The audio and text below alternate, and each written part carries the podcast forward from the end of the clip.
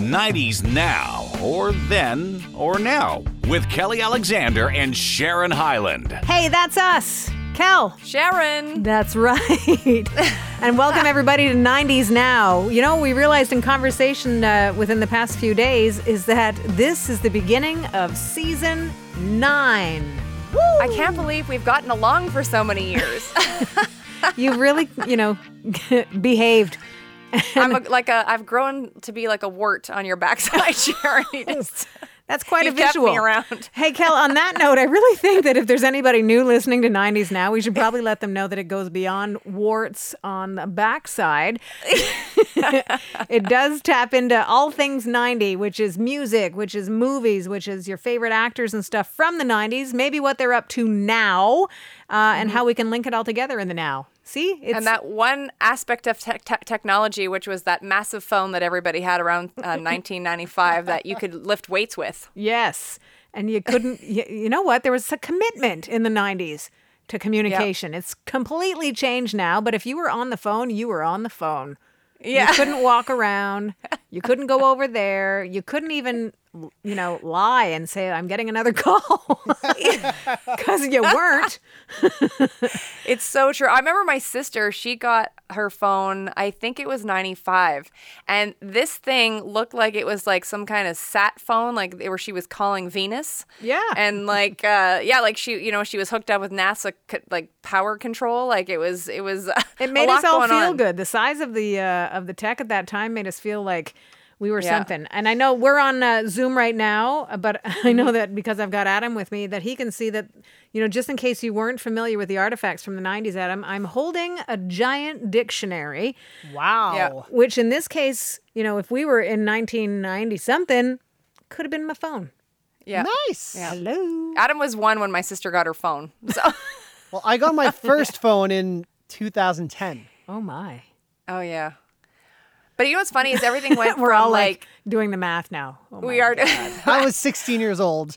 but everything went from from super big, like Sharon talked about, like how it was the size of a dictionary, to then wanting it to be the smallest phone on the planet. And now I'm kind of back up to really loving my um, iPhone 11 Max, like or Pro Max. Like I like that it's basically a mini iPad. That's my phone. Well, it, So- it sort of uh, it directs its attention to the people that can afford these things are in the age group of people who are starting to lose their eyesight somewhat. so you need things bigger. And I'm not even slamming anybody. It's the total truth. I remember telling you, Cal, when I learned how to make the font size bigger in my phone, it was like Christmas. Like, oh my life, gosh. life changing. Oh, it totally was. Oh man, uh, so that's kind of what we talk about. we talk about music and stuff too, and uh, the news of the day, which has everything to do with our favorite people from the '90s and some less than favorite people from the '90s. But we got to keep you up to date, that's for sure. So if you're inclined to listen, thank you very much for doing that. If you're inclined to fall in love with us, we'll never turn that away either. You can show us your affection by rating us five stars. It honestly will make it uh, easier for you to find us, for other people to find us too. And it really, there's no thinking required. Just go for the five. Now. I actually saw a review. I saw a review that somebody did on Apple Podcasts for us, I believe earlier this spring, and the line was something to the effect of, "I've loved these two and Adam." Oh, thank you so much. we are happy to have Adam with us as a 90s reference, as a tech wizard, and a guy that keeps us on track. So thank you, Adam. And, uh, exactly. and thanks, so, are we starting? Or where are we starting? We have so much to talk about on this episode. Oh, yeah, we got a lot to talk about. The fact that one of our faves, I'm going to say that a lot today, I think. One of our faves is uh, setting to hit the road. Uh, and Yeah. one of our less than faves, and maybe I'm only speaking for myself, um, is also kind of hitting the road. But we'll tell you why uh, some other people around him have been shining their lights a little bit brighter. But uh, one of the Spice Girls is hitting the road, Kel. Which one? Yeah, so Mel C, uh, aka Sporty Spice, she's already. I and I. I don't know about you, Sharon and Adam, but this kind of gave me hope. The fact that like she's announced tour dates, even though she's not coming to North America at this present time, just to know that she plans to be out on the road in 2021 performing uh, to her fans because she has a new album coming out, uh, I believe, in the fall. And so as of like April uh, 28th, her tour kicks off in Lisbon. Uh, in Portugal, and then away she goes uh, for a bunch of dates. She'll be back, obviously, in, in London at some point because everybody loves her in London, England. And uh, yeah, she's like wanting to get out there and, and do and do the deal. So uh, and support this new album that she has. So I'm super excited. And how does it make you feel like to see like a Spice Girls braving the the COVID nineteen? I think there's something to be said about people making plans, period, because it, it, it helps with your mental health to know that you've got something that you're looking forward, that you're proud of the music that you've made. Um, whether or not we'll see these dates come to fruition, I think if she's committed to them, then she'll be committed to rescheduling if that needs to happen. Like the whole second half of 2020, if not the second two thirds of 2020, had to get rescheduled or canceled and rethought out. A lot of people have booked shows for the for 2021. And again, I think it shows uh, great commitment to to the fans and to you know wanting to get out there and just perform. And we love supporting that. Exactly. And I should mention as well that um, Mel C has also announced plans for four global live streams that will coincide with the release of her self titled album, which is going to drop in October. So, Do we know cool. if they're like big stadiums? Uh, Uh, tour I dates don't- scheduled, or are they smaller venues? Do we have any? I think it's smaller venues for her because she's on her own, but she has like fierce, loyal Mel C fans. So I'm assuming like what, Corona size probably, Sharon? Maybe bigger? So that's under a thousand people. Yeah. And I think And it's I, I realize for people. We have a I club realize for people. Just for a quick Cor- sec, Kel, yeah. the, the club that Kelly's referring to in Montreal is called Corona, which sort of I am familiar with this club, very familiar with this club, and at the same time I'm like Corona, what? a little PTSD happening with that name. Um, but yeah, that's a it, that's a great venue, and I imagine also that there's probably a prerequisite for for the fans going into that show that they wear track pants. Yeah. She's sporty.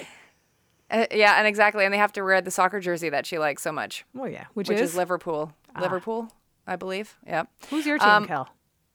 Uh, I like Man U because I was a big David Beckham fan. And by the way, I know this sounds slightly creepy, uh, especially because I don't bat for this team, but I, his his second son, uh, Romeo, who is probably like 17 or 18 at the moment, like he's just such a sweet boy. Like I follow him on Instagram, and like he's gorgeous. Like he I, he's fall, he looks exactly like David Beckham, but like 20 years later. Yeah, it is creepy. Only because you could be his mother.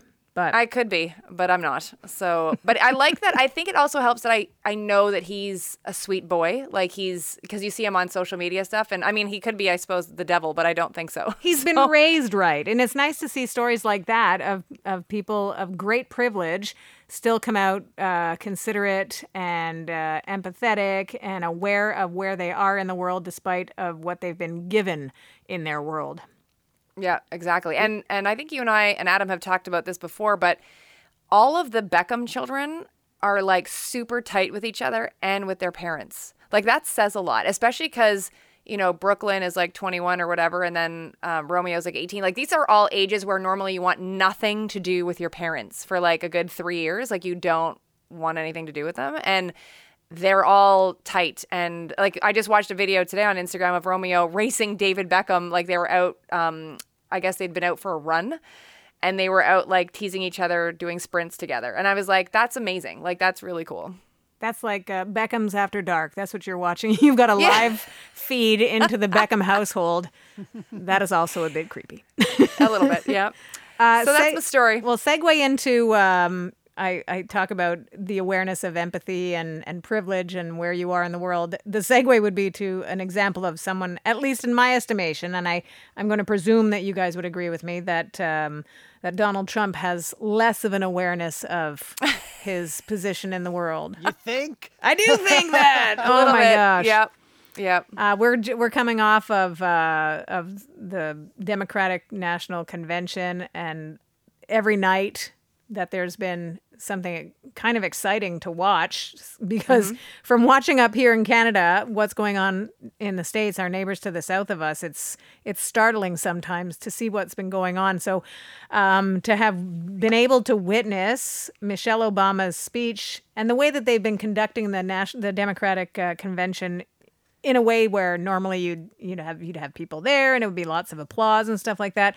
This way, it's it's somehow more compelling that you get to watch and really pay attention to what they're saying. And for Michelle Obama to have spoken as so clearly and directly and in a way that was so engaging for 18 minutes, like we were hanging on every word that she said, and she said some pretty choice words. So the uh, the slant on that is that the person that she was directing her um, uh, attention to in a couple of cases was Donald Trump in being, in her opinion, the wrong person to be president. Uh, and then he tweeted naturally. He would tweet his disagreement with her in a in an overly wordy text that didn't even make sense. So, way to go, buddy. I love where she referenced the uh, "it is what it is," which was basically a slap or a clap back at something he has said in the past. yeah. And there was a line she said where, uh, and I'm paraphrasing because I don't exactly remember how she said it, but it was like, he cannot meet this moment. Yeah. And for some reason, that phrase like just shook me, like in the best possible way that it could in, in the situation that's going on now. Oh, agreed, So- a hundred percent. She she nailed it on a on many uh, different topics, and the, Yeah. and, and it's different topics, but it's one main topic. Like get out and vote. Yep. Yep. Exactly. She's a rock star. Interesting though. I think it's uh it's it's interesting and scary at the same time. Like I said, we're up here watching the the clown show happen, and I saw what was the it was either a bumper sticker or a or a meme that was circulating, and it's it makes more sense now than ever. But uh, elect a clown, expect a circus. Oh, I like that. I Yeah. love I haven't seen that bumper sticker. I now want that bumper sticker. Yeah. That's great. That's great. But you know what's funny is, uh, you know, we have a lot of Americans that listen to our show, and we so appreciate that you guys hang out with us. And obviously, I'm sure you're probably wondering why Canada or Canadians would have like such strong opinions about a country that's not ours. But we are your um, neighbors on on the rooftop of your country, and Yeah. so what goes on uh, with you often affects us. in So- many ways like from a personal social way i like visiting the states. Oh, it's an amazing country. Yeah, amazing. they've so much to offer. The people are great.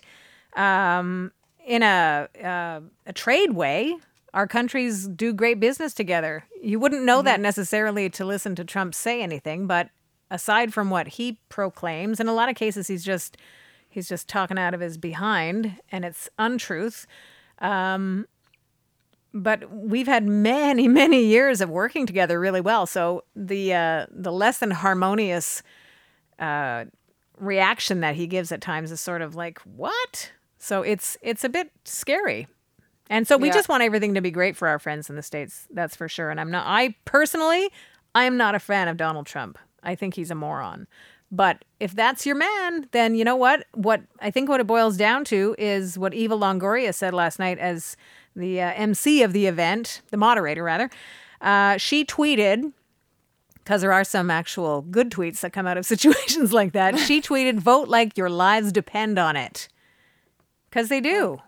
They Yeah. really do. Don't just sit back and say, "Oh, it's not going to work out the way I want it to," or whatever. You have to vote, and and and don't think that also that we're coming from a country that's like you know spotless and angelic. We got a, a lot of good stuff going on too, but we got a lot of stuff that we have to deal with, and and that's making our news too. So uh, we just hope that everything's going okay with you guys, and we will hope the same for ourselves, and that we can continue to be friends. Thank you. Five stars. You want a little uh, fun fact about our American friends? I Yes. just found this out the other day. This is pretty good and epic. And again, I cannot re- reiterate enough how much we love Americans. Um, and I'll say this: so the the Canadian Border Services Agency put out stats for. Uh, Americans who have tried to come to Canada, even though the border is closed to non essential travel. So, from like March, uh, I believe it was March 22nd to 8, August 5th, uh, they've had over 12,000 Americans try to make it into Canada to either shop, sightsee, or have some fun. Wow. so, so they've had to turn them away. and that's a difference of communication also our our leaders are saying here's what we have to do to stay healthy do this do this do this whereas for a long time donald trump was saying nah it's fine. It's gonna be fine. And kids aren't gonna get it. Like that's Yeah. honest to God. Anybody with kids who have ever seen a kid before knows that they're the germ spreaders of all time. Oh, of all time. It's crazy. You know what? Yep. A- Any parent uh, knows that as soon as back to school happens, or you know, day camp, or whatever the season is, as soon as a kid comes home, they're bringing home what they've met that day. Germs, it's true. grossers. It's true. um, so I wanted to ask you, what did you think of that article I sent you on George Michael's ex? Well, what's going on? He's wrecking Well- cars that aren't his. I know, and so, like, so I'm not even exactly sure how to pronounce his name. I think I can get his first name right. Fadi, I believe, Yep. is is the first name, Yep. and maybe it's Fawaz, the last one. We'll see. I'm not sure if that's accurate, but he was. He's the one that actually found George when he passed away in his home on Christmas Day in 2016. And I don't know if he's uh, sunk into a depression or never got over it, or I don't even know how to phrase that. Like, uh, but he's first of all, the the word that we've heard for a while is he he didn't want to leave George's house. Right. Uh, it took them a lot to get him out of there, uh, which they've now since sold the house. I found that out. So the house where George passed away and the family has sold that.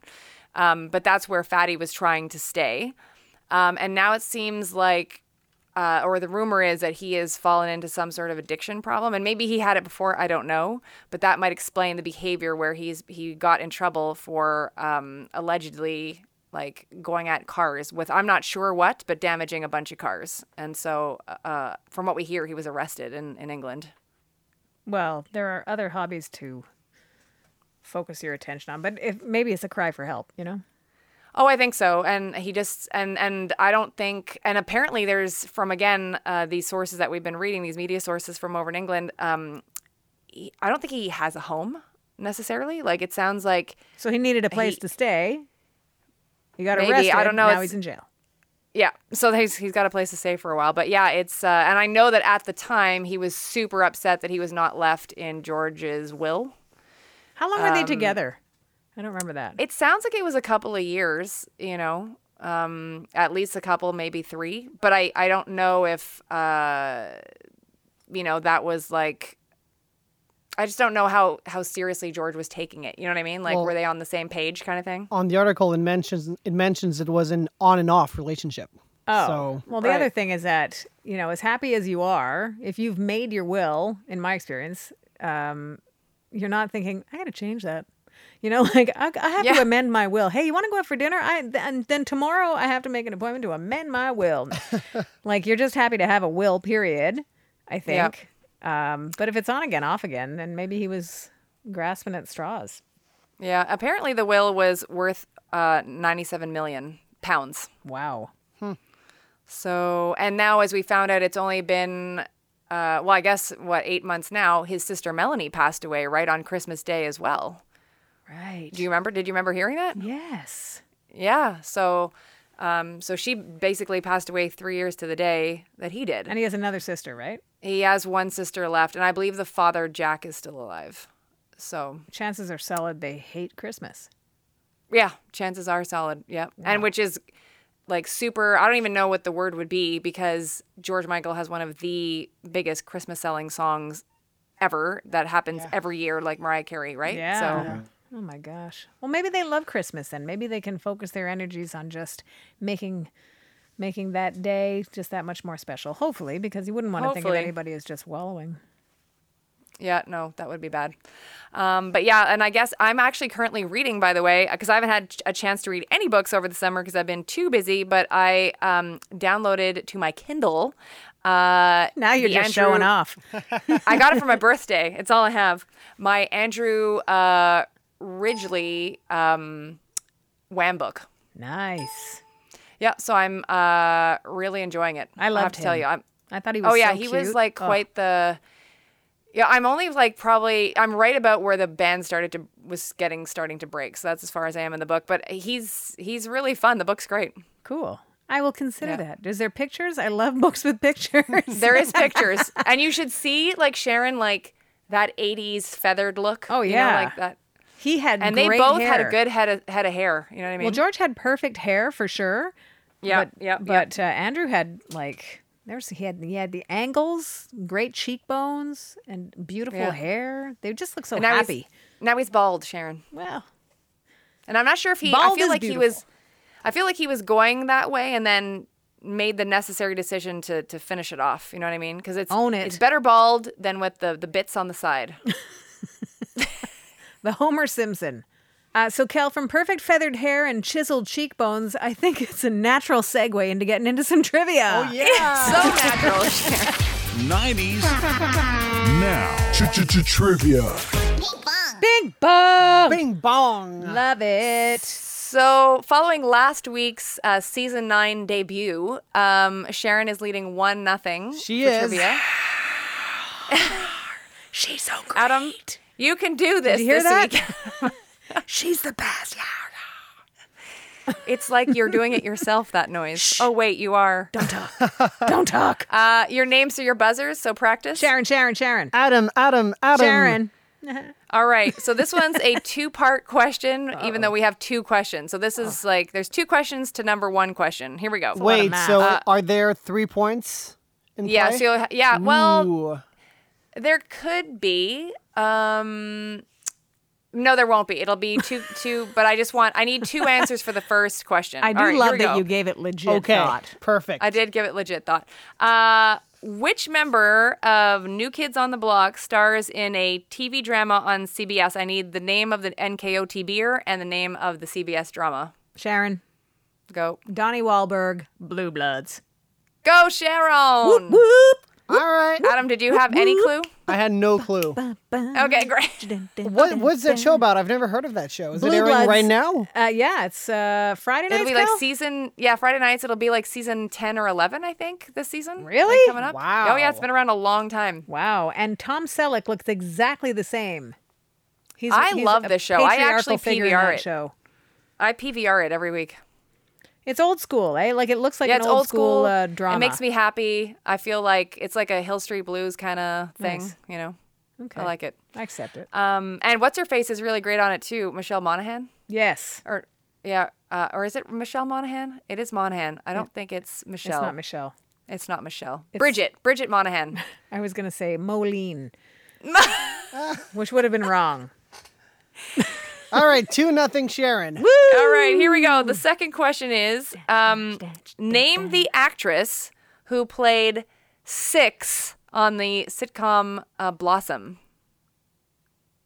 Sharon, the face you're giving. I don't now even is know. I know totally, and I love the fact that her name was Six, but I Yeah. totally don't remember the actress's name. I believe the character's name was Six LeMeure, but I need her real life name.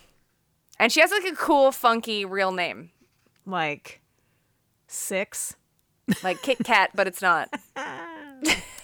Adam, any guesses? Oh Henry. No. Well, you said so it's like that's- Kit Kat, so I tried something. nice, Nice nice. try. Thank you. Uh, Jenna Von Oy, oh yeah, Who is that? Six. six. yeah, she actually um then went on to be, I believe it was the, the Parkers. Maybe it was like a, the spinoff to Moesha. She was on that show for a bit. Nice.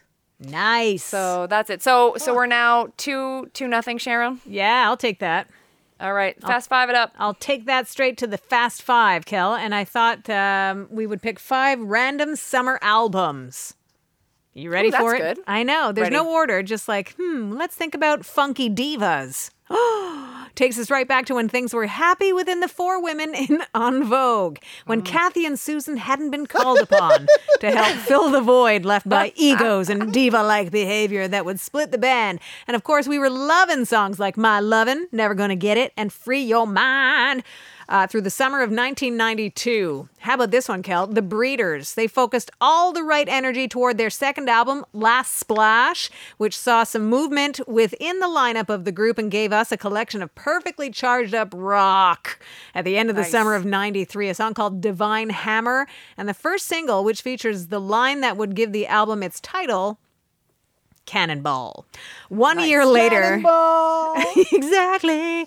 One year later, five Brits, led by the battling Gallagher brothers, released their debut album. Oasis blast onto the scene with all the confidence that you'd need to back up that bravado on Definitely Maybe, Live Forever, Supersonic, followed by the, uh, sorry, those two followed the solid album opener, which was Rock and Roll Star. Perfect reflection of rock in the summer of 1994. Now we'll go to a band uh, called REM. Oh, I know that. Yay! they hit just about the halfway mark of their releases as they entered our favorite decade with Out of Time. Who knew the mandolin would be such an important part of our 90s rock history?